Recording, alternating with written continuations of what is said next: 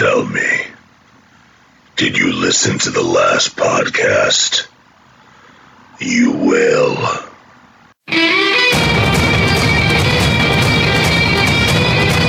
It just kind of seems like now, like you were saying, this, with this fervor of you know America first and building walls and stuff like that, that he's certainly kind of started to focus on everybody.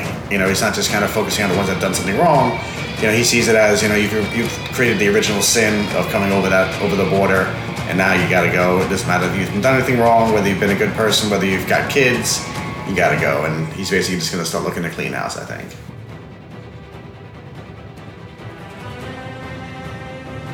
Joe, I learned so much from you Oh, thank you. on a daily basis. That comes from reading a lot of a lot of history books. He's nowadays, you never know. He could be a hipster from Brooklyn. That's you know, true. making growing his own, you know, his own hops to make his own beer and stuff. You never know. Superman. I just don't like the gluten. exactly. And It's he like- curates his own spices and stuff. Definitely. Turns out gluten, it's kryptonite. There you go. Mind blown.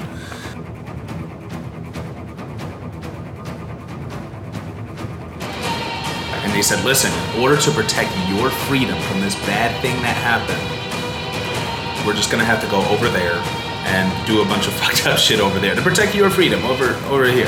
Right.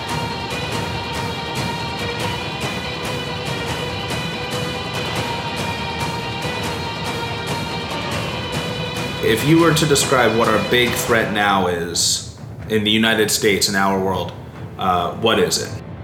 Oh, the perceived threat now is definitely it's going to be international terrorism. Definitely, more specifically Islamic terrorism. That's basically what. They Don't be afraid to say it. Right. Say radical Exactly. Islamic That's basically why they always want to say. it. They always want to keep labeling it. The threat, really, then in the Batman vs Superman movie should be radical Kryptonian terrorism. Not all Kryptonians. Right. All one of them that Exactly. are that are left. What's one person's freedom fighters, one person's terrorist. Yeah, I think America is kind of like you could say, it's like an allegory for Rocky. You know, when we first started, you know, we were the up and comer. You know, we fought hard. We had the eye of a tiger, and now we've kind of gotten fat and lazy. And Are you we know, Rocky three or are we? Uh,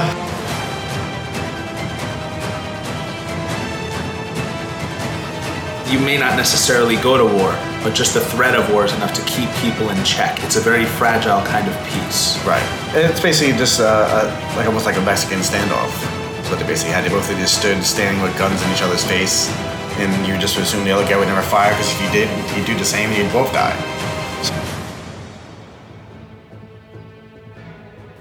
Hey, listen, I will not have you smearing Oompa Loompas on my on my podcast.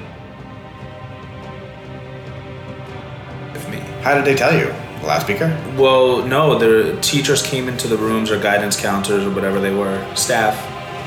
They came in and they asked for, you know, they asked like, "Oh, does anyone here have family who works in the World Trade Center?" That glass buildings under the World Trade Center. That's where I was. No Those- that's my way. Yeah, I worked for Nomura Securities in there. Yeah.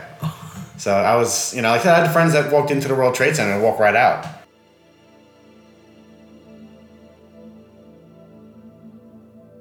Like I said, but I do think, like I said, also kind of got a little more love from the rest of the country because we were always seen as being, you know, we're the loudmouth, you know, New Yorkers and whatever. and I think at that point people kind of saw us, saw us instead of being New Yorkers, we were all Americans, I guess you would say. Wow, and that's amazing because all of America says that day we were all New Yorkers. Right.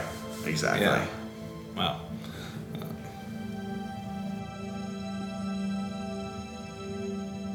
You know what? Fuck Clark Kent. All right, fuck him. Because in this movie, he's he, in this series, he's always wanted to be a hero. And then when he finally gets to be a hero, oh, I don't care. I don't want this responsibility. You know? Well, that's a typical kid. Pick up your They want it until they got it, then once they got it, they don't want it.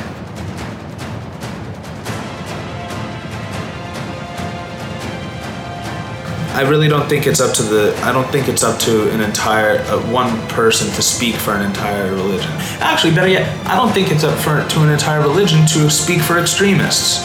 Right. Unless you're gonna hold everyone to an equal standard. Unless Dylann Roof commits a mass shooting, you're gonna ask Christian leaders to speak out against it.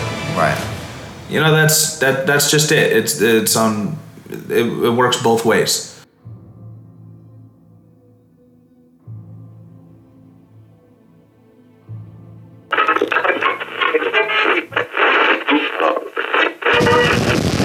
Three, two, one.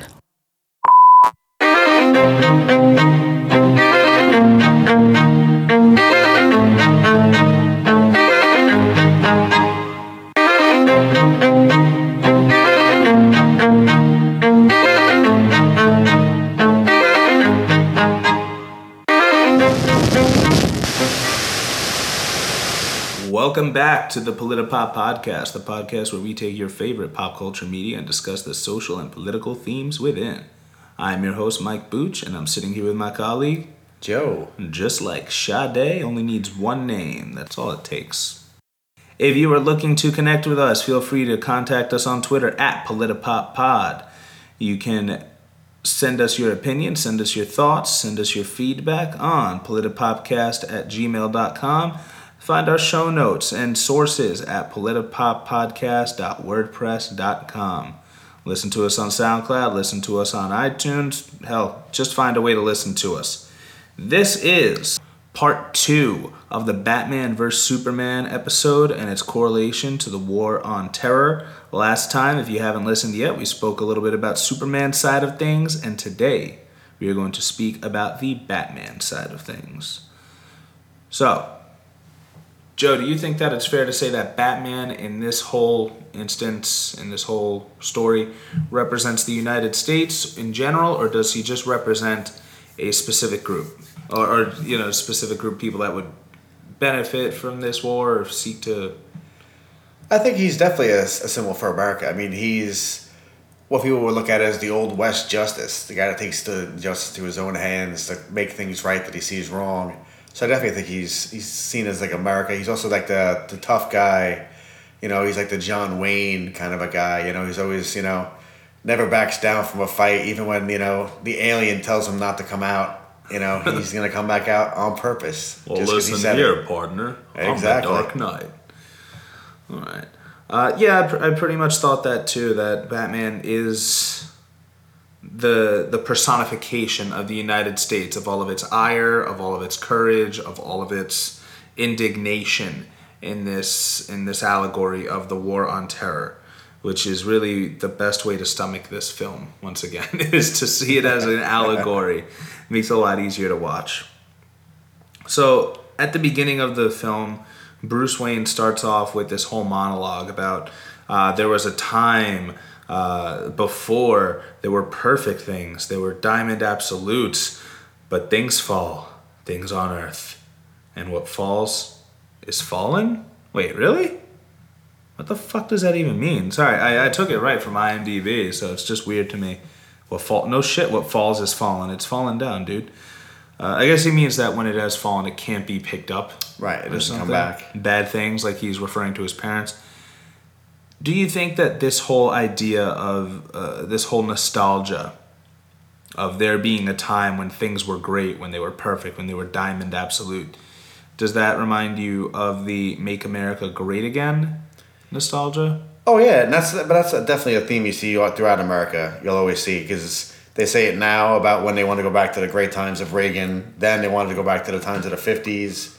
I mean, if you talk to the grandparents in the fifties, they talk about how their children were out of control after Elvis. It wasn't like the good old days when they were kids, you know, because they're like you know they're the Great Depression generation and they went through the hard times. And everybody always sees it, you know, as you know when they grew up, it was always better for them. That's a theme that I found that's usually pretty common. This theme that where we are now is is uh, is this state of chaos and that the world's going to hell because uh, even if you just want to go with the, the the parents being like oh kids these days and everything like all these millennials right there's all this hate for the millennials uh, because they they don't want to work and they love art and they they are allergic to gluten and shit like that Right. and and they're They all got trophies. Exactly. Oh yeah, they all get those participation trophies and shit like that. They don't that. earn what they get. Oh my god! Uh, But then, but then even before that, it was it was oh uh, this this generation of kids they're listening to rock music and rap music and it's terrible. And Oh yeah, I mean, my generation, Generation X, got it from our parents that were the baby boomers. You know, we, you know, they listened to what they listened to, like you know, doo wop in the fifties and sixties and Motown, and we grew up listening to, you know, NWA and stuff like that, and Pearl Jam, and you know that whole grunge kind of movement, and like I said, yeah. So you're they're always saying, you know, like you know, your music is crap, my music was good, and then I'm sure if you talk to their parents, they thought Lawrence Welk was good, and Elvis was crap and corrupting kids, and Well, of course so, Elvis so was it's always it's always gonna it's always gonna happen that way. You know what I'm saying? It's just it's always that nostalgia for the lost days that never really happened. Didn't they censor Elvis? They in some uh, Right, they would recordings only they would only put him from waist up. Yeah, waist up because of his uh, magical pelvis. Yes. Yes, and Elvis that was the pelvis, That was as way we used to call before people were talking about bitches and hoes. Yeah. You had Elvis the pelvis. Yeah. So when we start at the whole beginning of this film, uh, we talk about Batman's motivation uh, for doing what he wants to do, which is stop Superman and why he wants to stop Superman. The whole idea is that he was there in the middle of the Metropolis. Uh, I think they just called it the event, right? The Metropolis event, the the disaster, in which Zod and Superman leveled uh, most of the city in their in their title fight. I love that we got to see his view of this whole thing because in the Man of Steel movie, we got to see Superman struggling and going through buildings and all this other stuff. And we only got to see a little bit of what was going on, on the ground with Perry White and and uh, and uh, the you know the the intern and uh, what is Michael Kelly plays him. Crap, I forgot his name, but he, he's like an ongoing character in the com- Lombard. Yeah, yeah, Lombard. Yeah, he plays this dick. So you got to see a little bit of that. But from Bruce's point of view was awesome. I love the whole idea that he's this big CEO of Wayne Enterprises and he didn't have to be there. And you see him arrive in a chopper. He gets right in that car that was so amazingly product placed, and uh, and he's and he's going through this through this this whole disaster. And there's very much this once again we talked about it last episode this 9-11 imagery in which there's all this huge dust cloud and there's the as kevin smith put it right the worst thing that's ever happened. And when everyone's running away from it he's running toward it. And he was you know such a first responder there. And it was such a just from the trailers i remember it was one of the most iconic uh, the parts of this movie is everyone's running away and there's danger and the, the unknown and uh, and and fear and terror. And Batman is the first person to run right into it. Right. And uh, and I thought that I thought that that was great I thought that was that was a good call on their part I definitely think it plays into that whole him being like the, I guess, like I said, being with Superman being the alien from the outsider. He's the ultimate American, where he's running. You know, he's he's going to save the day. He's going to run into the storm, like you said. Everybody's running away from the from the event, and he's running towards it. He's like that ultimate guy. He's going to ride to the rescue, whether it was. If it was the Western, he would have been on a horse riding towards town to you Yeah. know, face off whatever it is, or Yeah. whatever happens to be. Like all the different motifs we've had, he's that guy that's going to ride in, and he's going to be the one that saves it. But of course, because it's America, he's got to be the ultimate capitalist, running in and Yes. getting all you know. I don't care how much money I'm worth. Oh, it's about the people. I'm gonna go save everybody. And he just he runs into the cloud, like you said, and disappears into the into the darkness of the of the chaos. And he's gonna try to do what he can to save as many as he can. Yeah, and you you the, it wasn't in the theatrical edition, but in the extended edition, they really hammer it home where that whole dust cloud hits, and and you see an entire like line of school children, I guess, that were on a field trip going through, and then there's the one girl whose mom died in Wayne Tower, and uh, I guess it was yeah Wayne Tower. And, and Batman grabs her and he looks up at the sky at the shit that's going on with Superman and Zod and you just see this fire burning in him Right. and uh, and he's not the thing is he's not wrong and i like i like the idea that you could just you could see his side of things. But honestly this whole thing could have just been settled by the two of them talking it out.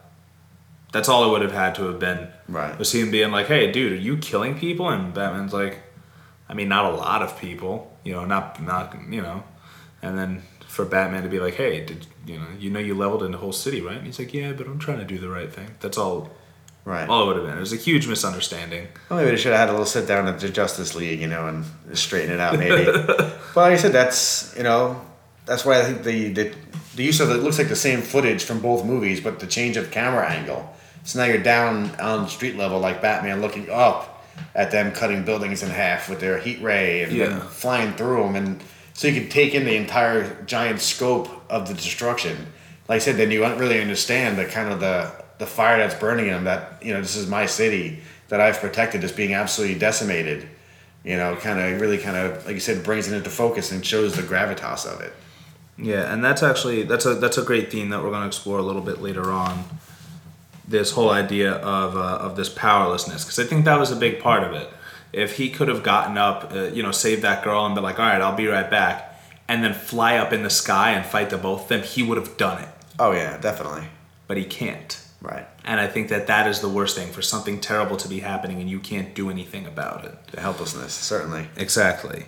Uh, now, one thing one thing I noticed is that, and this is not just about Batman in the film; it's about Batman in general, right? And I had I had this this discussion with my dad uh, over dinner because that's the kind of house I grew up in was the nerd house. Uh, was how being Batman is a very selfish pursuit. I I believe it is. Bruce Wayne, if he dedicated his resources and time to the the core of crime in Gotham City, to the disenfranchised people, and to better mental health programs, and to uh, it, helping to get a more one a more efficient police force, two a more ethical police force, and three a better funded police force, Gotham could be saved. But because this little boy lost his parents, he needs to go out and do it himself. Right. I think he's fighting that battle for everybody. I think he sees it as there's no In his kid, mind, yes. right deals with that. But like you said, I think if he right thinks on a larger scale, that would certainly be the better ways to get you know the Joker, you know some some psychiatric sessions and stuff. Well, yeah, and the the one thing I noticed is that he doesn't really seem to f- fight unless he can fight another person, unless he has a physical representation of what's wrong. Right. And it's so black and white to him in some cases that this is crime and I need to beat this thing, which I think was, uh, which I think is is so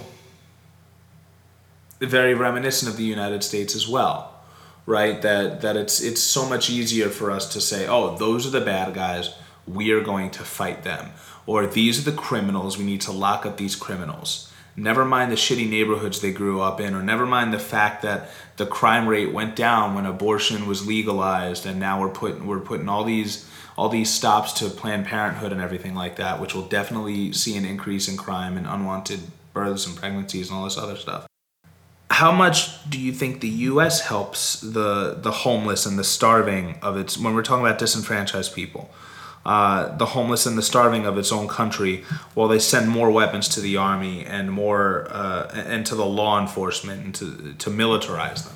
I think it's the same thing. He's dealing with the after effects as opposed to the causes. So instead of, like you said, instead of Batman or in this case the United States government, instead of putting it into things like, you know, uh, you know, breakfast for kids in school, for after school programs, for School like you funding. said, psychiatric, you know, help for people that have mental illness, stuff like that. They're dealing with it after the fact. So they're dealing with it after the guy that has mental illness acts out and he gets arrested because he, he isn't on his meds or something happens and he gets set off. So they're always dealing with the effects of it instead of dealing with the actual problems. I think that's what the major thing is because I think they essentially don't want to deal with them. I think by allowing them to continue, you'll have a distraction. You know what I'm saying? So you know you don't ever let it get to a point where the general populace will revolt like it did, in, say, in the '60s, you had people that acted out on a much larger scale, which brought the end of the you know Vietnam War and stuff like that, and some big changes. I think they do keep it, a sense, you know, they'll keep it bottled up to a certain level, but they'll always keep it going because it always allows that, you know, have that distraction to be like, all right, it's those people's fault why it's happening.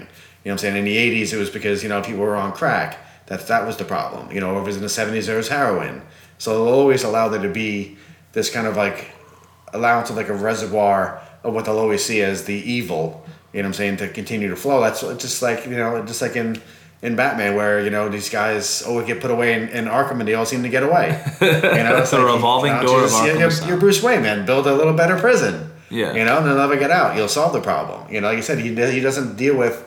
You know what I'm saying? Why is the Joker in this situation? Why is he? Why does he become who he is? You're dealing with him after he's become the Joker. But if your dad, you know, when he was alive before he died, or you, you know what I'm saying, start doing, you know what I'm saying, more so than just funding orphanages, why not do something to stop the fact that these kids are becoming orphans? Yes. You know what I'm saying? So, if I, you know, getting them, you know, whether it's healthcare in, you know, in the real world now, healthcare, you know, better protection during at work people aren't getting hurt, whether it's in coal mines or whatever it is. You know what I'm saying? Get these things in place that help protect people so that you don't have these, you know, essentially externalities that are created by these problems that you have. So you get all these, you know, like you said, unwanted pregnancies because you don't have Planned Parenthood providing, you know, uh, things like, you know, um, like birth control and stuff like that. Mm-hmm. So you're basically dealing with it after the fact. The horse is out of the barn already. The costs grow exponentially than if you would have dealt with it to begin with. You know, if you would have gotten a checkup, it's a lot better, you know, than catching it early than finding out three years later the person's got cancer. But if you had done a screening and a mammogram, Boom. you would have been so much cheaper, fifty bucks versus thousands. Yes. But like I said, they never think that far ahead. They're always looking at, you know, penny wise, pound foolish. I'll save a penny today, even though it'll cost me ten dollars tomorrow. So that's the seems like the major problem. That they never seem to deal with things at the root before things grow. They always deal with it once it gets to a certain level, and they have to deal with it. Well, yeah. Similarly, uh, did you know that homelessness has actually gone down? Which is nice. More people have homes, but uh, welfare assistance is actually being sought by working families, and that percentage has risen. Well, uh, for welfare assistance from forty-two to fifty-one percent since last year. So this is this is attributed to a wage problem, Right. right? When we're talking, we need a decent, livable wage. Right. Damn it, two Bernie impersonations. I'm killing it. I'm killing it here. Uh, but uh, you know, meanwhile, we have all these people that are that a you don't want to help out the welfare queens, Right. but b you don't want to provide a decent living wage. Right. Uh, meanwhile, we can afford uh, in 2016 274.9 million dollars went to what is called justice assistance. I mean that's that's incredible. You can spend that much on on now now like I said, listen, I don't I don't mind if it's more if it's a protective thing.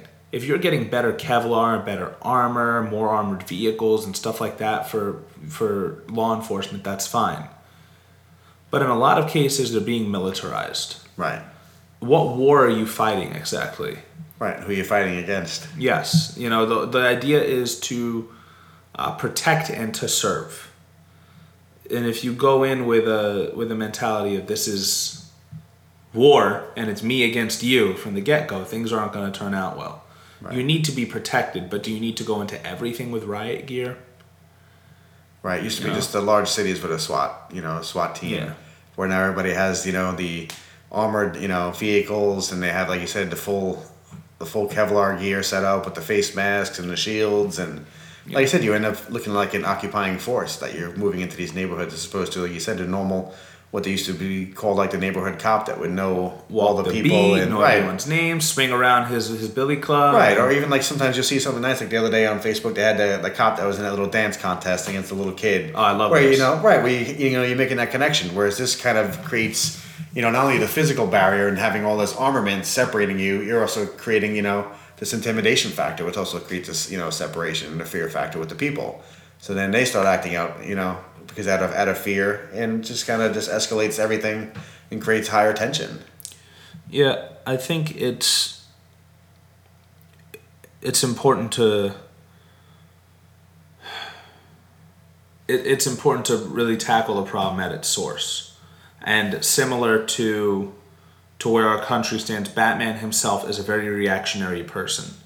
That when he sees Joe Chill kill his parents, in in this case, I in my storyline, I still don't believe Joe Chill was the person that killed his parents.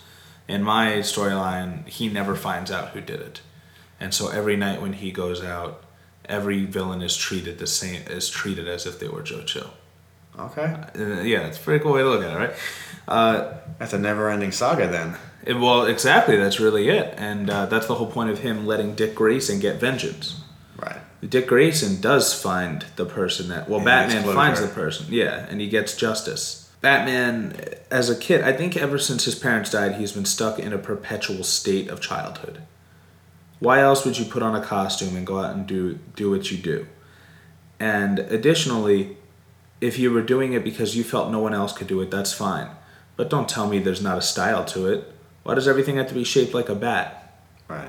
everything, dude.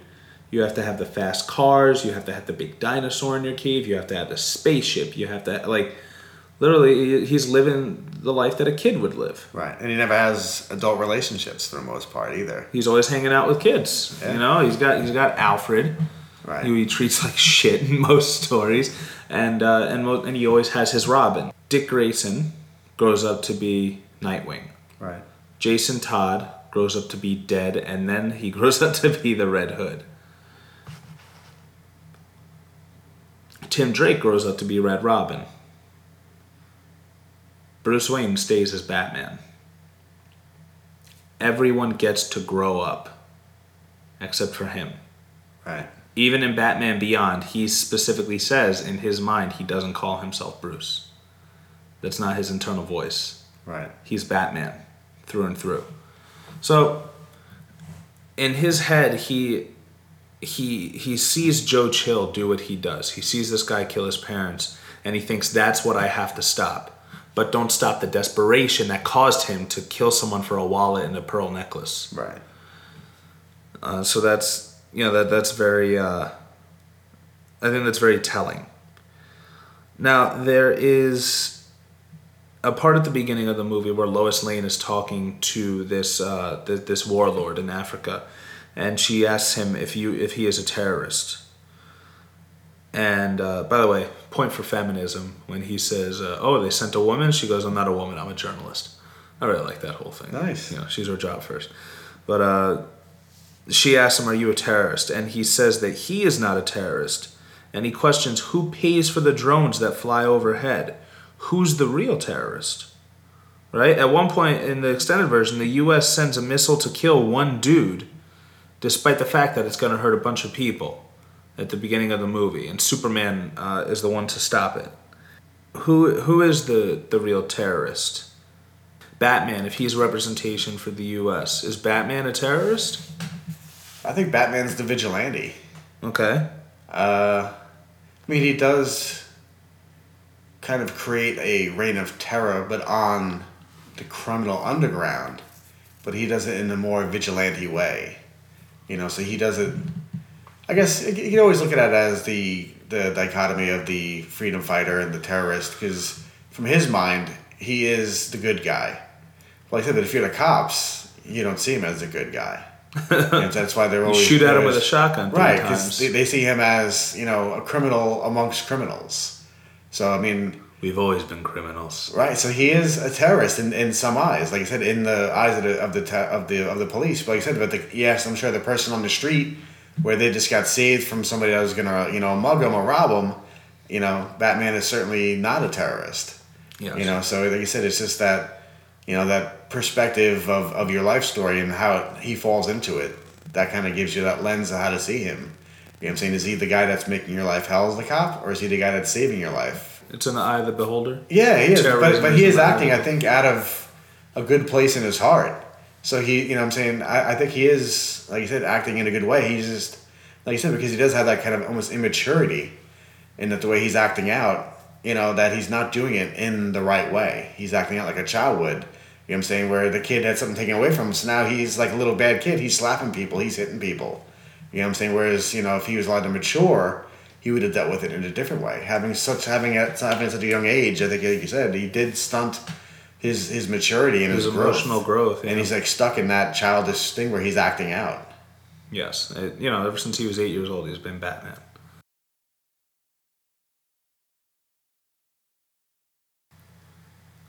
Now, since you're saying terrorism is in the eye of the beholder when it comes to Batman, what about the United States? Uh, if you look at just the way we were founded, the British saw us as terrorists. I mean, the old w- rules of war, you weren't supposed to shoot the officers, but that's one of the things that we would do because they would cause chaos.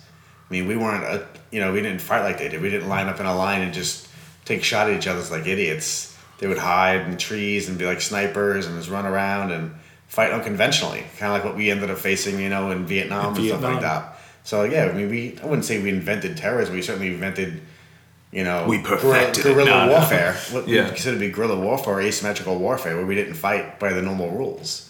We would break them all the time. I All's mean, fair. Yeah, exactly. And then we did it in other things. We, you know, we, we brought, you know, the destruction of cities in the Civil War. We would burn entire cities. Wow. You know, we were the first people to start doing that. And then we did it, you know, in other places. We did it, you know, in Europe. We would do it by bombing, you know, places like Dresden until there was nothing left or dropping nuclear bombs on Japanese cities. So we regularly would go beyond, you know, everybody else in kind of essentially in the savagery of what we do. I mean, we're essentially like the one that would not act and then eventually just snap because we didn't get into the wars as early as everybody else would in World War One or World War Two. We'd get in later, but once we did, we would essentially go in and just basically just We didn't start it, but we sure as hell ended it. yeah, exactly. We wouldn't start the fight, but we certainly would end it. So like I said, we'd always come in late and we would just start throwing haymakers and start laying out countries. you know? drunk friend. Yeah, devastating, you know, Italy or devastating Germany, and you know, just completely destroying these areas, you know, essentially as you know, as like a punishment to put you back in your place. So whether it was you know doing it to Mexico or doing it, you know, take over the Hawaiian Islands or doing it to the Spanish in the Spanish American War, that's what we would always would do. So basically, we would just you know, the quiet guy that would just finally snap and just wreck people. But the uh, but but but Obama sent drone strikes overseas, and uh, and he wanted to kill leaders from Al Qaeda. Did we always get those Al Qaeda leaders with our precise missile strikes or our drone strikes? No, there's no such thing. I mean, they would always talk about how they would accidentally hit a wedding party they ended up killing someone's kids along with it. I mean, Hashtag Yemen. exactly. I mean, it's just, it's, I think the drone thing just gives them that sense of distance because we don't have people on the ground that can get killed. You know, you're doing it from remote, you know, control from Nevada or from Florida. Yeah. And I think that distance also makes you colder because now you don't have course. you don't have that risk. So now you just now it's almost like a video game. Like an Ender's game. Yeah, it's a, basically it's a video game now, and you're just doing these runs and dropping bombs, and it just it, it doesn't allow you to have the proportionality you normally would have, where you'd be like, all right, we've done enough, because you'd see you'd walk through the village and see the devastation. Have you seen Ender's Game yet? No. Oh, I haven't either. I heard. It's, well, I heard the movie wasn't as good as the book, but I heard it's, Oh, okay. it's pretty good. We'll talk about it in a bit, but uh, but yeah. So that was uh, you know that was one thing. Did you know that the one little boy that was killed in a drone strike in Yemen, his sister actually just died in the raid. In Really? The Yemen raid. Yep. And the one that the the Trump just did. Yep. Really? Yes. Oh my yeah, god. his sister died. Yeah. Uh, but but Joe, if if we're sending over drone strikes and we're bombing people, we're bombing Japan, we're doing it all for a good reason, so we're not terrorists.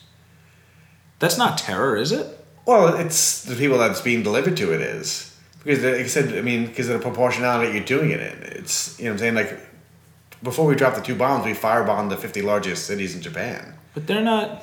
I mean, it was it basically was considered to be a country of wood and paper. So it's not like it was here where it was just cement where it doesn't burn. I mean, they burned literally the cities down to nothing to the ground. Fifty largest cities. But Joe, and you would guys. destroy you would destroy, destroy like from New York to about Chattanooga in size. That's how you know you destroy Charlotte, and Chicago, and you know the amount of devastation would be. You know, it was.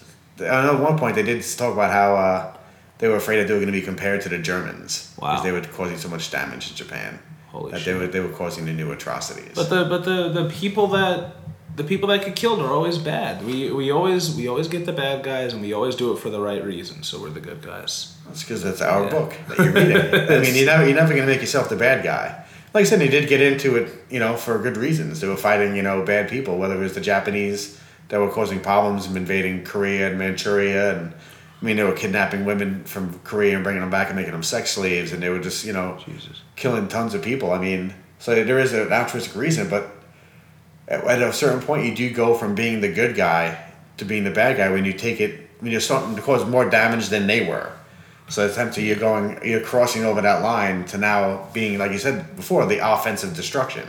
Are, are you are you saying that you either die the hero or you live long enough to see yourself become the villain?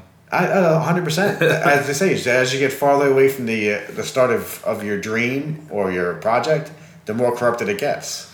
So that's certainly what will happen. As, as you start out the war, you start out with this altruistic thing of stopping Hitler, stopping Tojo, stopping you know Mussolini, and in the end, you're you're you're dropping bombs so that the French and the British can maintain their colonies in Southeast Asia before the Russians show up. So you're no longer fighting for the betterment of society or the world. You're fighting to maintain colonial, you know, colonial possessions in Southeast Asia. So you've, you've been corrupted. You, you could have stopped it earlier by just simply having an embargo on Japan. You don't have to drop bombs. I think that's very much the case with Bat of Batman, in that, especially in this film, in that he he does start out with good intentions, but also he's very much a by any means necessary individual. Uh, right, like the the the one uh, the, the the stuff he does in order to get that kryptonite, that chunk of kryptonite, is ridiculous. If you go Right. through all those guys that that were working for Lex Luthor, that Batman just decimates. He explodes their cars. He he he grabs one dude's though. car. Yeah, it was pretty fun. Uh, he grabs one dude's car, a car, and then throws it on top of another car and crushes it. Like it's it's ridiculous. It's it's, it's savagery, to say the least.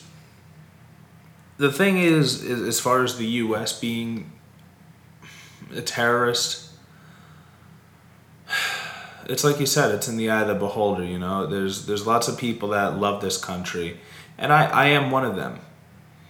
I'm glad that I can say this and put it up on a podcast and not have to worry about getting decapitated for the time being. But uh, it always makes you think of Bill Hicks. You've listened to Bill Hicks.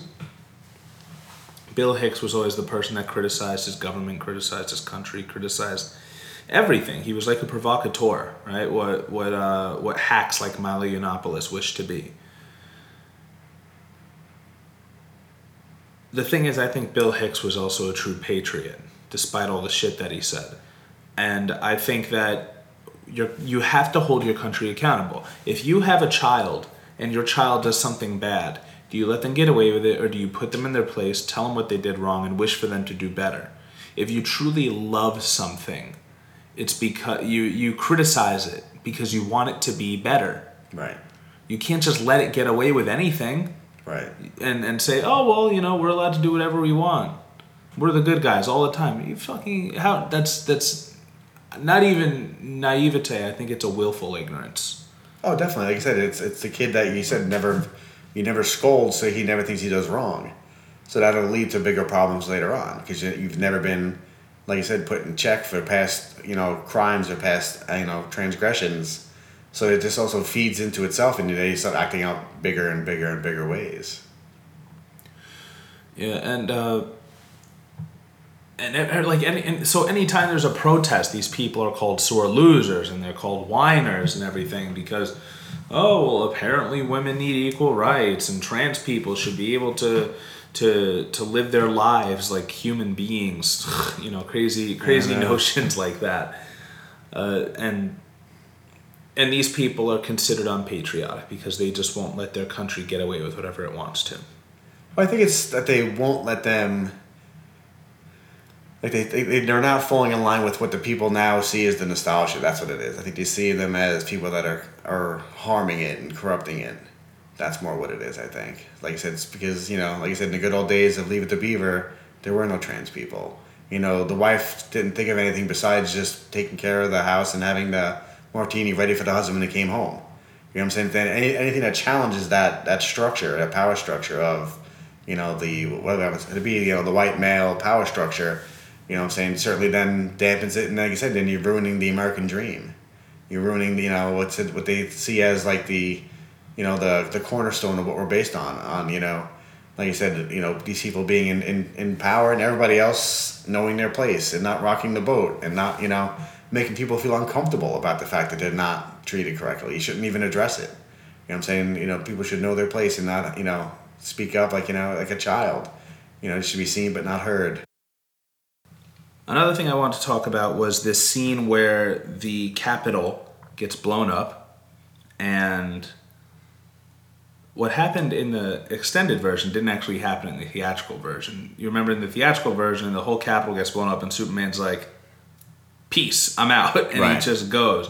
But in the extended version, you actually see him helping people Right. and, and and being a hero, which would have been nice to to have seen. But that's the fake news for you. Exactly. I'm telling you the full truth. I'm always always painting Superman as the bad guy. But when it's actually shown on the news, Alfred sees it and he has just this look on his face, which I think says this whole crap. I know that this is what's going to send Bruce over the edge. Because this whole time he's been trying to fight against him, tell him, listen, we don't need to worry about this guy, you know, just, just stop doing what you're doing. Right. And and Bruce is like, no, he's a bad dude. So all of a sudden this explosion happens and sure enough, Alfred knows that this is a bad thing that's going to happen. There was an interview where a woman was talking about how her brother actually died in the 9 11 attacks. And she was concerned about what his death would mean and what it would be used for. Mm-hmm. Which we already spoke a little bit about. I think we spoke about it last episode, right? Where we talk about how there may be ulterior motives to doing certain things, and how there still are. Every time somebody brings up torture or waterboarding, they always bring up that picture of the man jumping out of the towers on 9/11. They say this is why waterboarding isn't a big deal. This is why I support torture Right. because we need to get these guys. And we will find out in a little bit. That's another point I want to talk about is just torture in general and how successful it really is. What what did what did you think about Alfred seeing this explosion? Did you see kind of the same thing and just him being like, ah, fuck. I definitely think he saw it as the first domino that was going to go down and start this whole chain reaction that was going to happen afterwards. I, I think because of its size, the fact that he said he was on TV, I think it was just like I said, the, you know, it's the Capitol. You know, that's such a huge symbol of American freedom and you know, our, our government. So I think he definitely saw it as like this big, you know, flash of you know what's gonna what's gonna set everything off and set off this you know line of events that's going to take place that's eventually like you said he thinks i think he sees it as what's going to consume bruce and might end up bringing him to his end. 'Cause I, I don't i guess he's because he's almost like his dad slash grandfatherly kind of figure. I think he might see it as you know this could be the end of bruce. This could be like you know the thing that brings him to his end as batman or even as a person. So i think he does fear for him. I think he knows this is going to set him off and this could be his last dance. Do you think that there's been any events in the in recent history, or do you think that there's still a potential for those kind of events? Where now us looking from a more skeptical standpoint, where we would see, okay, this one thing is being used as an excuse to do whatever we want. Oh, I think so. I definitely think so. I mean, I think that's what 9-11 was used for. Like you said, Well, of you know, yeah. Going beyond Afghanistan. I mean, I think, you know, it was done with Vietnam with the Gulf of Tonkin incident uh, where they said that we were shot at and we weren't. So I think there'll definitely be something like that. There'll be, like I said, they found, you know, small little events of crime in California to in, in turn, you know, all the Japanese. So there'll always be, you know, they'll always be looking for something. Now, whether people allow it to happen would depend on the fear factor and how big it gets. Having had a 9 11 already, I think it would definitely leave it open to a possibility of that happening again. You know what I'm saying? It's already happened, it's happened again, we got to do something. And that's when they're to, you know, do something like, you know, round people up or start kicking people out of the country or I think I think that they're looking for a new trigger point like Well, that. now I mean, now that we talk about it, I think it's something that's already happening right now. When we talk about this ban that's happening, and people are saying the ban is unconstitutional, there's no reason to have a ban. Right. And they tried to use things like oh San Bernardino and and the the Boston bombing and all these other and uh, and Orlando, which were all domestic terrorist attacks. None of these people came here from anywhere else. They, I mean, Right, they weren't a- A, refugees couple of or- yeah, yeah. a couple of them came here, but they were they had papers and everything. They had a right to be well, here. Bernard San Bernardino was an American citizen. Exactly, and born here. and Orlando especially. Right. Born in New York, you know, raised Yeah. raised in America. So the situation in Batman vs Superman, this Capitol incident, staged, Right. right? I mean, it happened, but it happened because Lex Luthor was the one that did it. He orchestrated the whole thing, so that way he could have a reason to go ahead and, and, and continue his crusade against Superman. Planted the bomb, and essentially he made it all up. Yeah, and that, that's what a lot of people would call like a false flag attack. You know, where you basically make it look like somebody else does it to kind of like say get them going towards like this. That's how this had happened in the Spanish American War. that The Spanish blew up Lusitania. I mean the uh, the Maine, and you know they don't know what actually happened, but they think that that's what happened. It was essentially it was done on purpose to get America into the war.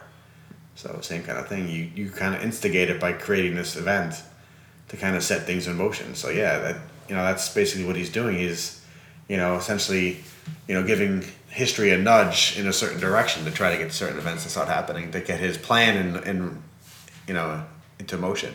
Now, if he were looking for another reason to justify it, could he have just made something up like, I don't know, a Bowling Green massacre? Oh, that's that's very possible. You can go with alternative facts. They've been very popular lately.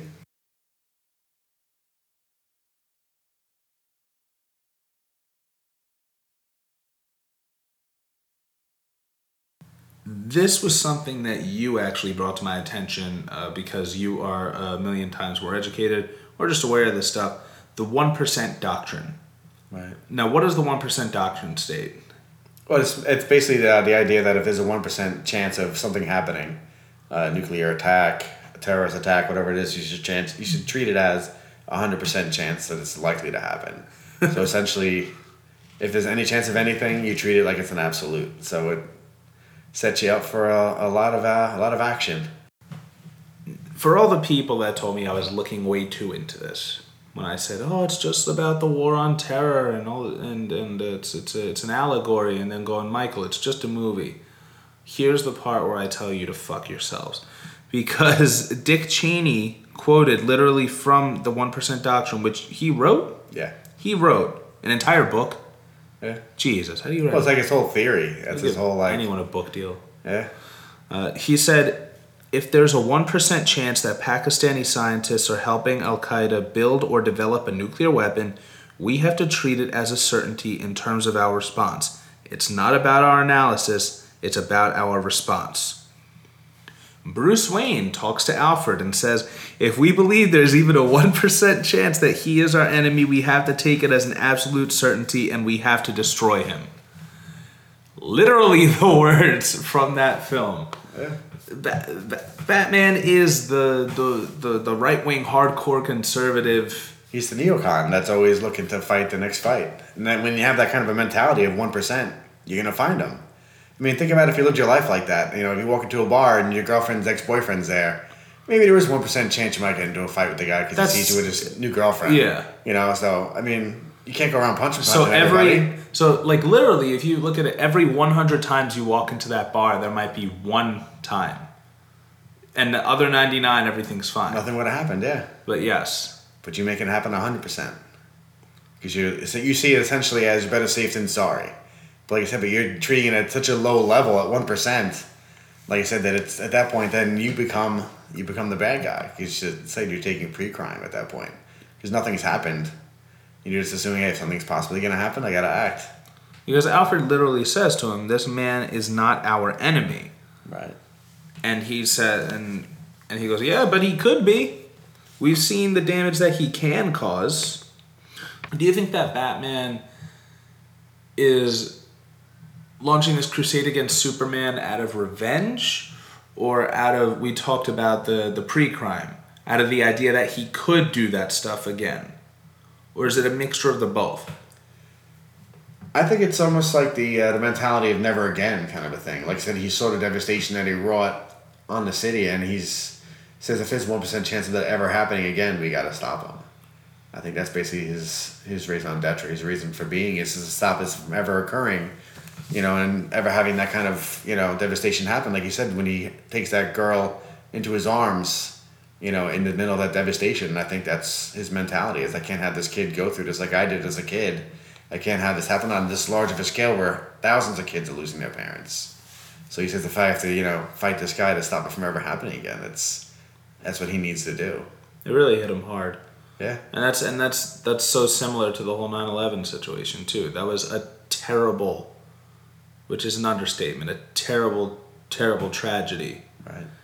And yet it is thrown around so so lackadaisically, in my opinion. That do we want another 9/11 to happen? Right. Do we want another 9/11? Well, then we have to be able to do whatever we want to do, so another 9/11 doesn't happen. Right. Yeah, I mean, use that use it for justification of everything at that point. Then invading their own country, like we talked about earlier, torture. I mean, it, it then like I said, if that's your we were trying to prevent doctrine- terrorism. Yeah, for that one percent doctrine, that leaves you open, you know, to be able to do anything. Then there, then there are no rules. Batman actually says in uh, the Injustice comic book, which is the comic book series that's based off the Injustice fighting game, very underrated, by the way. Super good.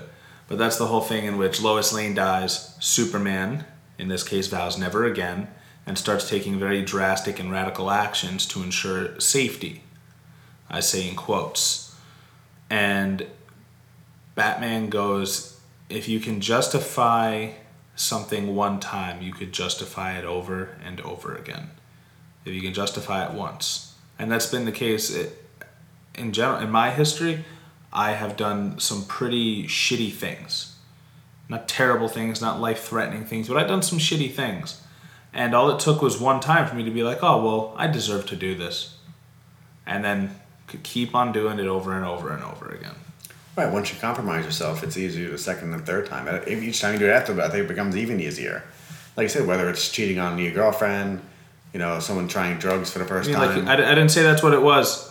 it was, but that's. I didn't like I said, it, it's just it's it's human nature that the hardest time is the first time because you're, you're going against probably what you were taught. You know that it's you know that you don't treat people like that or you don't do those kind of things. But once you've done it and then you had, had no repercussions, most likely you're gonna end up doing it again because you know, I did it last time I didn't get in trouble, so I'll do it again. And then you're like, all right, I've already done this thing 15 times. I'm an expert at it. I'm not gonna get mm-hmm. caught. And so you do it again, and it just like you said, it, it feeds into it. Whether it's you know doing these things, whether it's on you know international level, so you start toppling governments in other countries for the benefit of you know companies. So you overthrow governments in Guatemala so that you know the United Fruit Company can grow more Chiquita bananas, or you overthrow governments in Argentina for copper mines or whatever it is. You, it's been done. Nothing happened. You keep doing it because you, you get the benefit, Yeah, and you're not getting you're not getting you're not getting the the negative of it. So. Certainly, it's something that just becomes easier. You get corrupted. That's how you get corrupted easier because you're not getting, you know, the penalty that comes with it. Now, in the case of Batman versus Superman, Batman gets corrupted very easily. Uh, they don't show the first time that he kills to do what he has to do, but holy shit! And we we even saw in, in the Dark Knight Returns animated movies that like Batman doesn't kill. Like he'll go he'll he'll cripple a person, he'll do some pretty fucked up shit, but he won't kill. That's still a line that he doesn't necessarily cross. In the comic book, I think he crosses it once. Right. Yeah, yeah, yeah. It's just once because even with the Joker, he snaps his neck and paralyzes him. He doesn't. He doesn't kill him. But he goes to these extreme measures, and this is something we already talked about. These extreme measures to protect humanity from Superman, but he hurts a lot of people in the process, which is kind of like the whole idea of uh, of, starting things off with good intentions. But who really is the terrorist at a certain point? Who really is the monster? Who is the bad guy? Does the line get blurred? and that that that really goes straight to Alfred's whole quote, where uh, should I try to British British this up? Sure. I see what you got. All right, here we go. Gotta get into character. Everything's changed. Men fall from the sky. The gods hurl thunderbolts. Innocents die. That's how it starts, sir. The fever, the rage, the feeling of powerlessness that turns good men cruel. Which is something that I mentioned before, uh, in which he, he does feel powerless and he ends up doing these terrible, terrible things. The way I looked at it was he's branding people, right? You know, Alfred goes, "Oh, you're branding them now," and and he sees that Batman's taking more extreme measures than he ever did. Right. Batman on his side sees it as he's doing what he has to do in order to stop Superman. Alfred sees it for what it really is. In my opinion, it, this is what it is. It's that he is not ready to fight Superman yet, so he's taking out his aggressions elsewhere Right. and and he's uh, he's he's branding people. He's doing bad things. He's doing things that Batman normally would not have done because when Batman is confident, Batman doesn't need to do those things. Like a bully, right? If a bully gets get, gets gets abused at home and they can't fight their parents, they take it out on whoever is at school. They, Right, the weaker. They need that. They need that power. So this reminded me of torture when we when when we when the United States was in such a, a, a moment of peril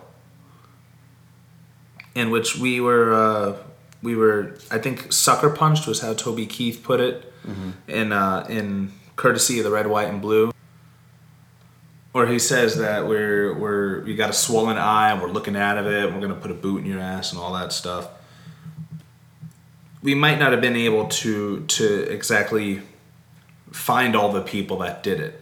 We can find suspected people that did it. Right. We can put them in a prison, put them in a black site, and do whatever we want to them, right? Yeah. They said, it, it's, it's like you said, it's that, that, that feeling of powerlessness that gets you to turn bad. Where, like you said, you can't catch the guy, so you catch, you know, you know, Khalid Sheikh Mohammed, and you end up waterboarding him to find out, try, you know, try to find out what you can. But you take it to the extreme point where the guy at that point will tell you he wears panties it's just to to stop, you know, drowning him. Yes. So essentially, you end up, you know, in, in your pursuit of trying to do good, you end up causing more harm and end up corrupting what you're trying to do because now the information you're getting isn't going to be no longer be credible because this guy will tell you whatever you want to hear. So you stop drowning them. So I think, like you said, just that that powerlessness to be able to find this guy because they weren't able to get him because they lost. You know, they took their eye off the ball and basically changed their focus to Iraq, so they didn't end up finding the person. They started getting desperate for results, and that's why I think they ended up turning to this kind of a, you know, corruptness of, of you know, like I said, we're always supposed to be the good guys, and the good guys don't do that kind of stuff. Yeah, well, the, the good guys sometimes do pretty shitty things Yeah. in order to keep in order to keep getting good. If I could, uh, if I could make another Batman reference, The Dark Knight Rises, Gordon talks about how he had to do a lot of compromise, and he had to let Batman take the fall for Harvey Dent's crimes. And he says, he says, sometimes you just gotta put your hands in the dirt, uh, in the in the, in the muck. And he, and he said he said that Batman's the one that did it for him. Batman did the dirty work, so that way he could still come out clean. Right. And So that's why they use the CIA to do that kind of stuff. yes, That's why the military stays clean. So that's why they use, you know, they'll use other groups or those, or those, you know, do rendition and send them to Egypt and let them do it. You know what I'm saying? You're still handing the person over knowing that's what's going to happen to them.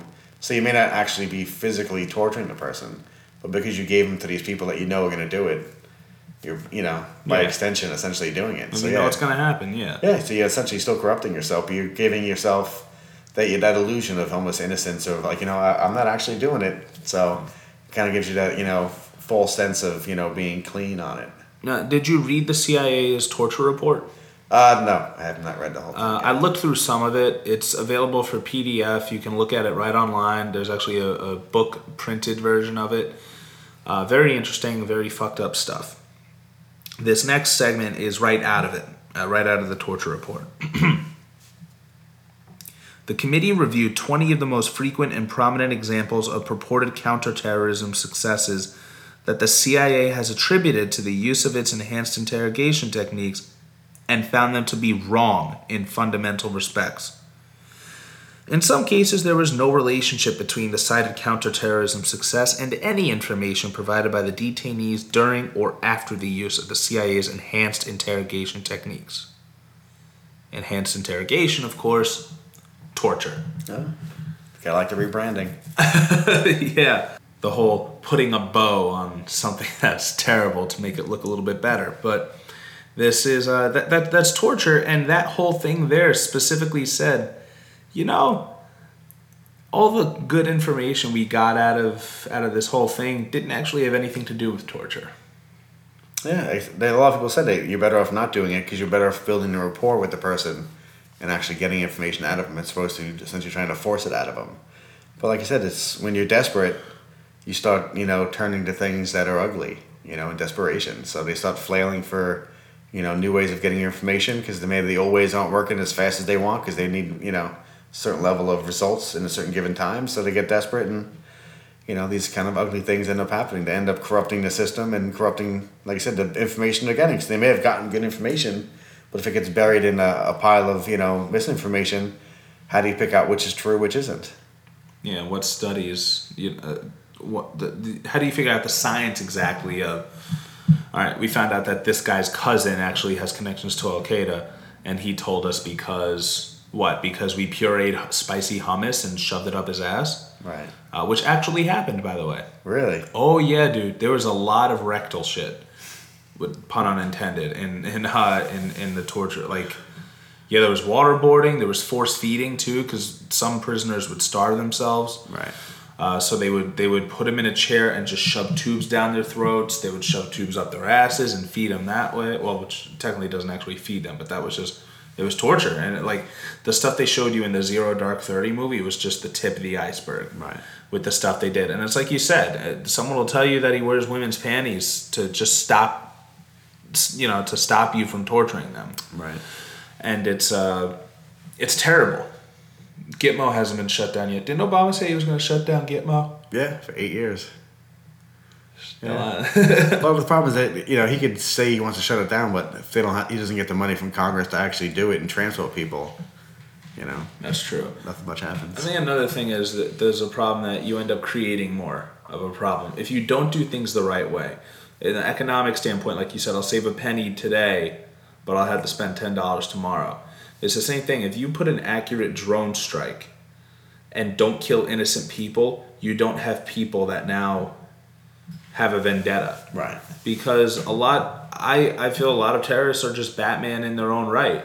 Right. Right? If your whole family was killed by by the infidels from wherever, from America, from another from another country, then you're gonna grow up and your whole life's purpose is gonna be to stop these people. Right, but I think I don't think you'll ever get that from a drone strike, though.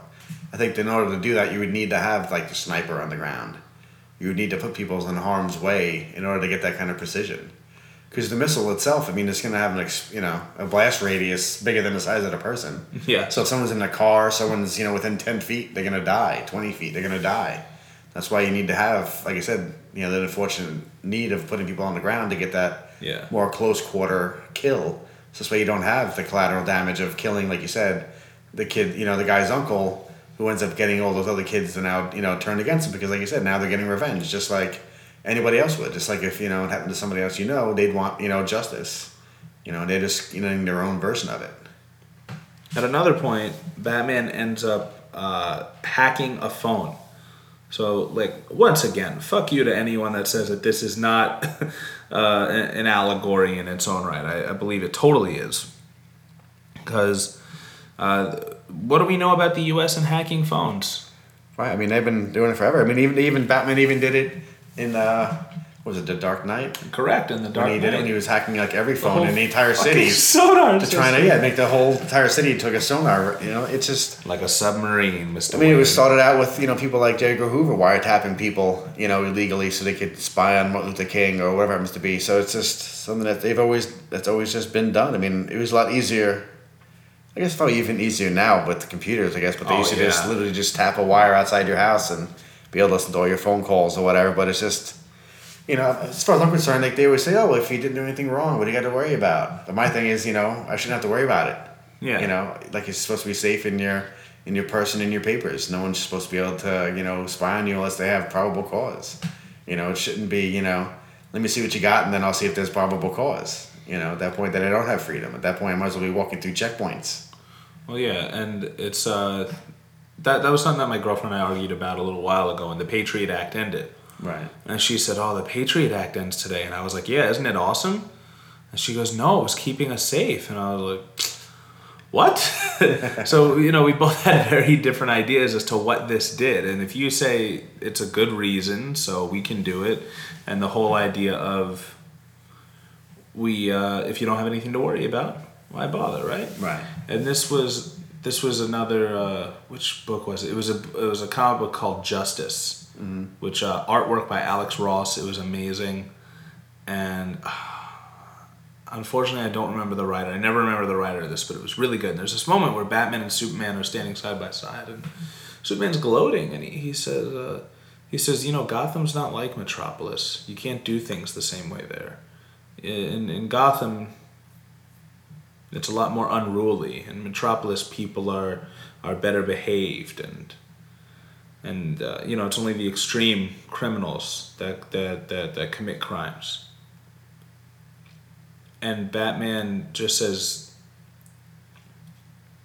"Yeah, well, in Gotham, we don't have a man that can look through walls." So how do you think everyone's going to behave in Metropolis? Right. Because someone's always watching. Do you think they're behaving because they're really good people, or do you think they're behaving out of fear? Right. So that's that's a whole that's a whole thing. that creates the whole police state situation then, like uh, East Germany or something where, you know, people are spying on each other, the government's spying on them. I mean, Benjamin Franklin said that if, you know, to give up, you know, some sense of freedom for a sense of security, you deserve neither, neither then. yeah, You know what I'm saying? Because, I mean, freedom in and of itself is a dangerous thing because people can do things with that freedom. But like I said, you, you know, you got to live and die with it. You know, you can't give it up, you know, for a false sense of safety because you can never really truly be 100% safe. if you just create a better class of person, you don't have to worry about what people do with their freedom.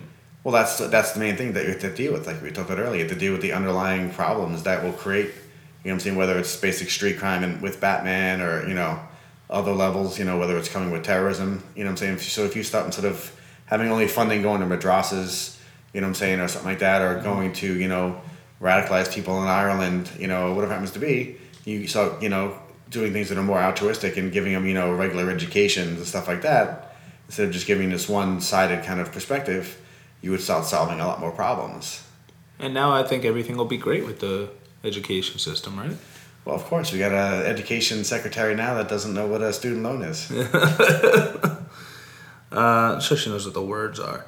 Another thing that was very interesting about this was that uh, Bruce Wayne was able to get more information than Batman, which is something Alfred says to him.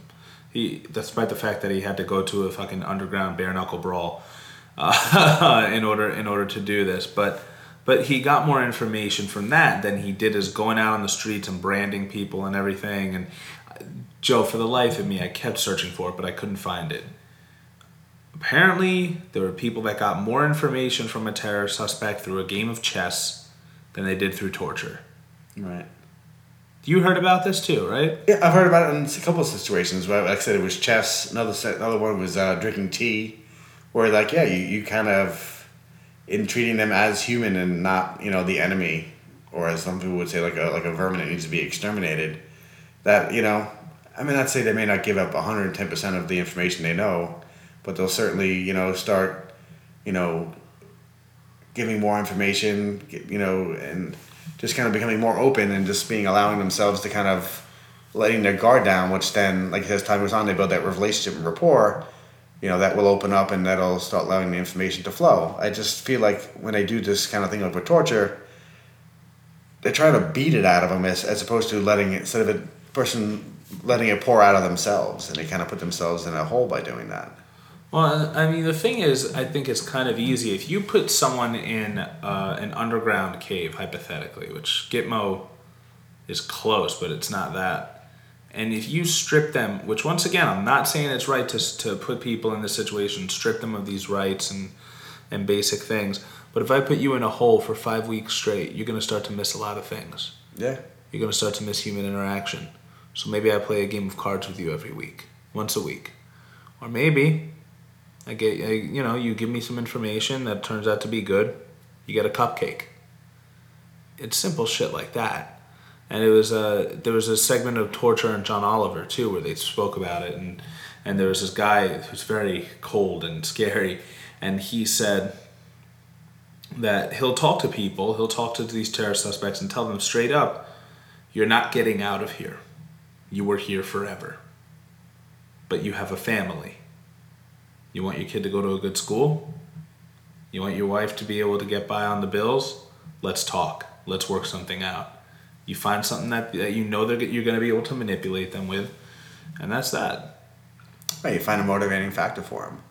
You know, a reason, like you said, they may not be getting out, you know, but you give them a, a reason to kind of look towards the future. You know, and the future is, in, like I said, in their family and in their kids. So that's what that's what their motivating factor motivating factor becomes. This way, you don't you know do it by by the kind of raw pressure and physical beatings. You do it by appealing to essentially their humanity of, of their family, by saying you know you know you, you've let's say as long as it's not an unusual case where the person isn't completely innocent, well, yeah. but they caught someone that actually is part of it, say an ISIS or an Al Qaeda. You know, what I'm saying, and you talk to them like, look, you know, you did some bad things, you're not you're not getting out of here. But like you said, you can make you know life better for your family by simply giving you some information. Where's you know where's the money guy? Where's the hideout? Where's the whatever? Like I said, you give them a motivating factor of, you know, will help your family, you know, get out, you know, get them out of that country or, you know, help them fund them with their education or, like I said, whatever happens to be, give them protection. You know what I would do? I'd put them in a, in a, in a, in a prison where no one's ever going to see them again. And then I would use all the different ways that they have to be motivated to get them to do my dirty work. And uh, all the all the most dangerous terror suspects, and and then uh, I would I would put a bomb on each of them, okay, and uh, in addition I would just put a bomb in their necks that explodes if they disobey my orders, and I would send them out to get my dirty work done. And uh, I don't know some sort of squad maybe. Right. I don't know what they what I would call them exactly. I don't know. But uh, shit. Maybe like a squad that uh, is going on a suicide mission, or literally, if they're terrorists, they might be suicide bombers. There you so I don't know some sort of some sort of squad of suicide. Listen, I don't know. Okay, I don't know exactly what I would call it. Uh, but They should that- make a movie about that. yeah, you know what? I probably should. It would fall apart in the second act. That's what I would do. Uh, yeah, so so Batman hacks a fucking phone. Batman does a lot of things in this film that we do not necessarily approve of. And he ends up at this moment where he is uh, where he, he has Superman under his foot, under his heel. He's cutting him to pieces, which he scratches his cheek technically with this kryptonite spear, and and uh, he, he finds out that they both have moms with the same name, Martha. Martha. Wh- Why did you say that name? Um, what what did you think of the Martha moment? Everyone hates the Martha moment. It is super cheesy, but I do think it it gives you that humanity though, that connection between them. That everybody's got a mom, Yeah, and everybody wants to take care of their mom and make sure their mom is safe, and that's you know, Batman can't save his mom. His mom is gone now, but oh dude, you know, Superman's mom is still there. That's why he makes that promise to him. how good was that? Martha won't die tonight. I was like, oh fuck, yes. Yeah, exactly. it's like America. That was so good. Martha won't die tonight. Uh, the, uh, you know, the, uh, th- that moment, my girlfriend, we went to see it in theaters, she caught it before it happened. Because, like, she saw it and she was like, wait, both their moms are named Martha? And I was like, yes, shh. And she was like, well, why did they, why is that the case? I was like, that's how it is in the comics. She's like, well, they should have changed it. So she totally caught that ahead of time. Uh, but I, but I loved it. I think that I think that it was definitely, in my opinion, one of the better parts of the film. A better detective version of Batman would have been able to to figure it out. I honestly don't think that this version of Batman in BVS was Batman at his prime. Right. He's a little older, a, but he's also very unhinged. He's acting erratically. He's doing crazy things. So I could see how he would miss the whole Martha part because guess what? He doesn't see him as Clark Kent. Right. He doesn't see him as a human. He's the other. Right. He's Superman, and that's the it. alien. He's the alien. That's exactly it. Uh, just similar to how we we don't see these people as people that are leaving a war torn country. We see Right. refugees. We see uh, someone that gets someone that gets locked up and deported is they're an illegal. Right. They're not a person. They're not a person that gave up everything to come here and work a job that you yourself won't even fucking work. Right. Uh, I think the only moment that kind of broke through with that was when they found that picture of that baby that had died in the on the shores oh shit. when they when the boats capsized. I think that oh, was for the the moment. Syrian. Right. I think that was a moment where they kind of people kind of humanized him a bit. But yeah, for the most part, they'll always look him as they won't look at him the same way. They won't think at him as you know these people are fleeing, you know, with their families, and they never see it as the same kind of human moment. Yeah, and I, I just I, li- I like the whole idea of, you know, every, we're all someone's son or daughter or whatever, and you know, does that mean that some people aren't pieces of shit? No, it doesn't. Unfortunately, uh, this this humanization was very similar to me, uh, to to this whole. Do you know Terry Holdbrooks? Yeah. Terry Holdbrooks was actually a uh, former guard for Guantanamo.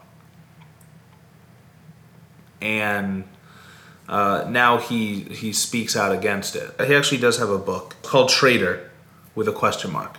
Traitor? Uh, sorry, that just reminded me of Finn from episode seven. Traitor. uh, but it, yeah, it's, it's called traitor because that, that that's another case, right? Like whenever anyone calls the government out or calls the military out on its shit and tries to uphold the standard of justice that they believe in, they're known as a traitor. Right. Edward Snowden uncovered war crimes and he's a traitor. Chelsea Manning uncovered war crimes and she's a traitor. Uh, Terry Holdbrooks is talking about the war crimes that are committed in Guantanamo and there's a lot of fucked up shit. He's a traitor. Well, it's like you know anybody that lets out secrets you don't want out. You know, even if it's your friends, you know that tells your girlfriend about how you did something. You know, what do you look Yeah. at him as? You know, he's Yeah, a traitor to he's the, a traitor. code. You shouldn't have told. You, You shouldn't know, have told yeah. her, even though you did the right thing. Right, exactly. Even though you did the right, the outstanding thing, that if it was a kid and someone did something wrong, you always tell the kid, you know, tell someone, you know, that this happened. Yeah. But when you're older, the rules kind of change. You know, there's certain mm-hmm. rules that are okay to break and not mm-hmm. tell anybody. So it certainly has that, you know, like I said, some person's traitor, you know, is somebody else's truth teller. Yeah. You know, in that sense.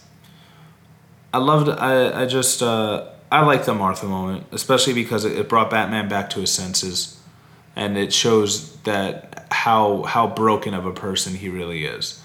And this whole time he was seeing Superman as the other, and at no point did he stop to think this guy has a mom. And uh, and what do you know? This this this mom has the same name as as as mine. And uh, and it, it, it, was it was a humanizing moment. And I think that no matter who you're afraid of, or weary of, or uncertain of, if, if, if you take a moment to get to know someone like them, you see things differently.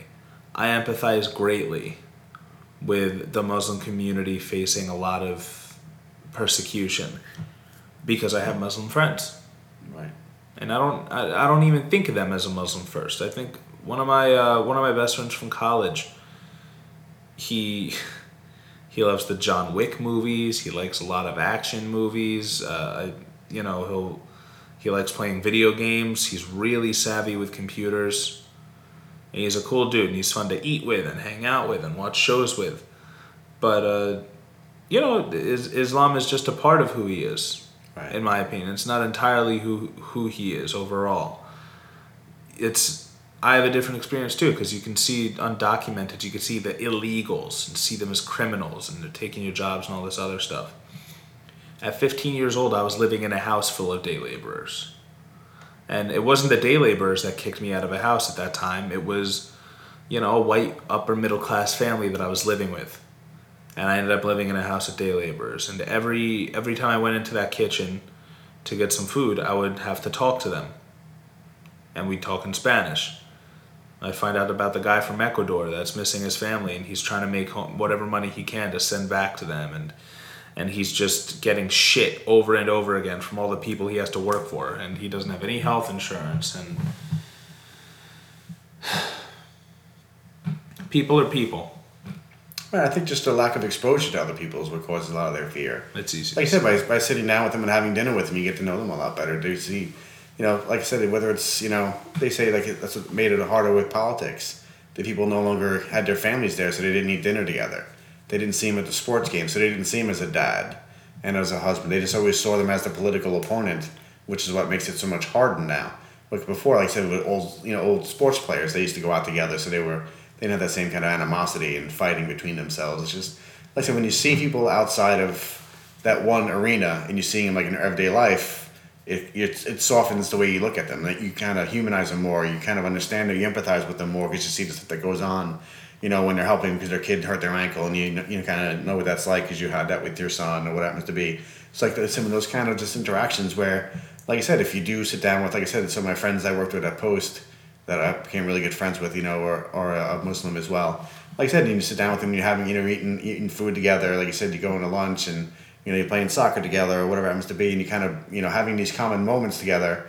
You know, you, like I said, you don't see them as as one thing or another. You just see them as a person As a person. you know, who just happens to, you know, celebrate this religion or just happens to, you know, be gay or just happens to be whatever.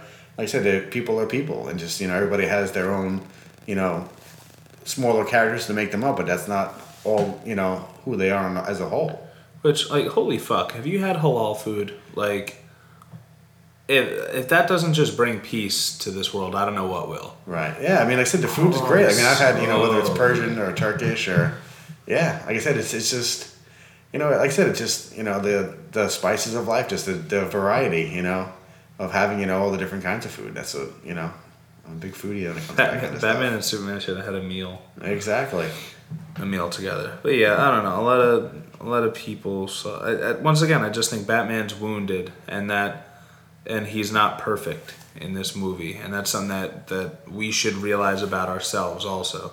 That maybe we're not always acting so altruistically, and we're not always acting as the protectors, and that we we are still very wounded from from bad things that have happened, and we're still holding on to those. Yeah, we hope you have that Martha moment where you do get, you know, that moment of clarity where you get smacked back into reality and realize that this person that you've been hating is a person just like you, you know, and has the same kind of feelings and has a mom and, you know, you know, it gives them back to that, you know, that human feeling so you don't no longer see them as as an other or someone that's, you know, should be extinguished.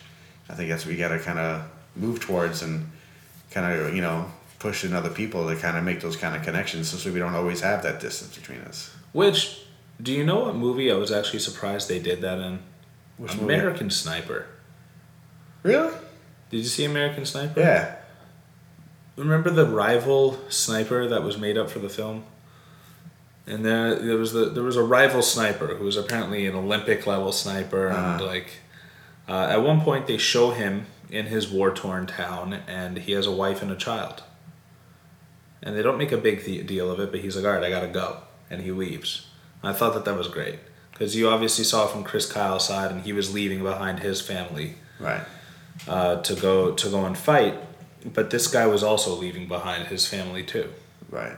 and that's that's the case. War is hell. Every person that dies, I don't care how alone you are, that that person belongs to somebody. That person means something to someone. Yeah. Someone will miss them. Exactly. Yeah, and it the you know it doesn't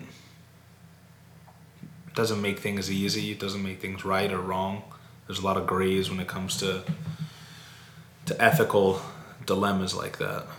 I'm sure even the worst person in the world, somebody loves them. Right. And somebody will, will mourn them.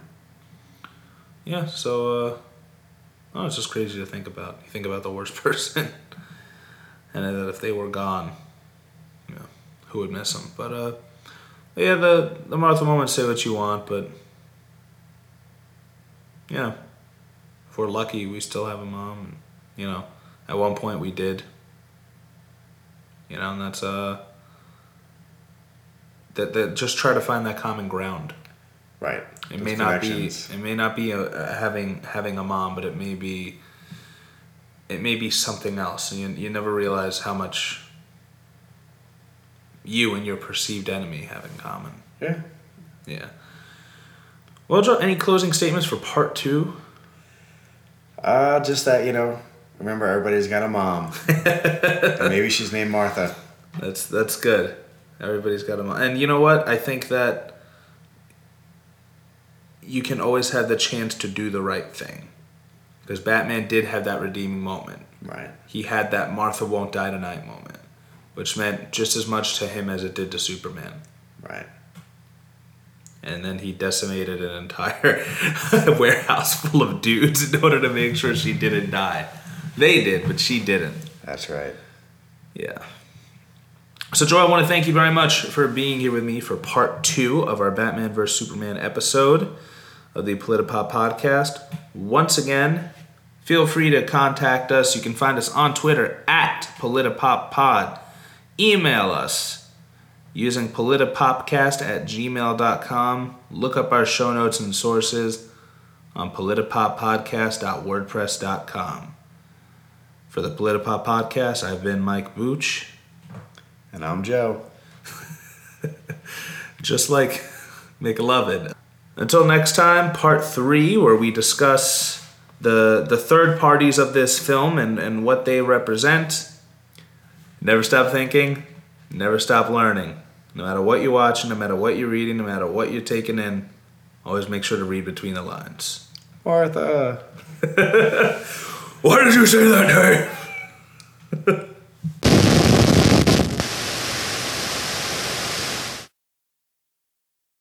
Never stop thinking. Yeah, punch drunk. I don't, I'm trying to think of one person's names. I'm too tired right now. Prince. Yeah. Oh, that Prince. Oh, fuck. Well, now I gotta now I gotta say that for the next one. That he okay, you know, Jonathan and Martha Kent. What do you think it would be Lois Lane's uh, editorial when she, you know, did her background on Superman?